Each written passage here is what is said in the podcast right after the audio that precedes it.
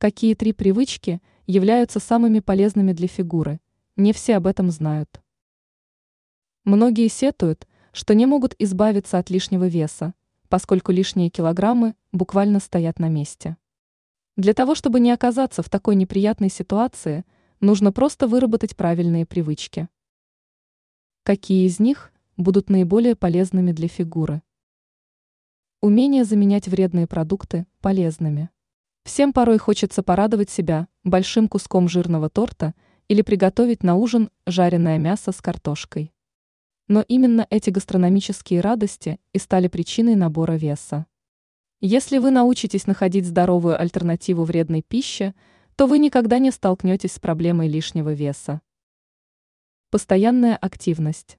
Эксперты отмечают, что малоподвижный образ жизни становится все более распространенным люди стали меньше двигаться.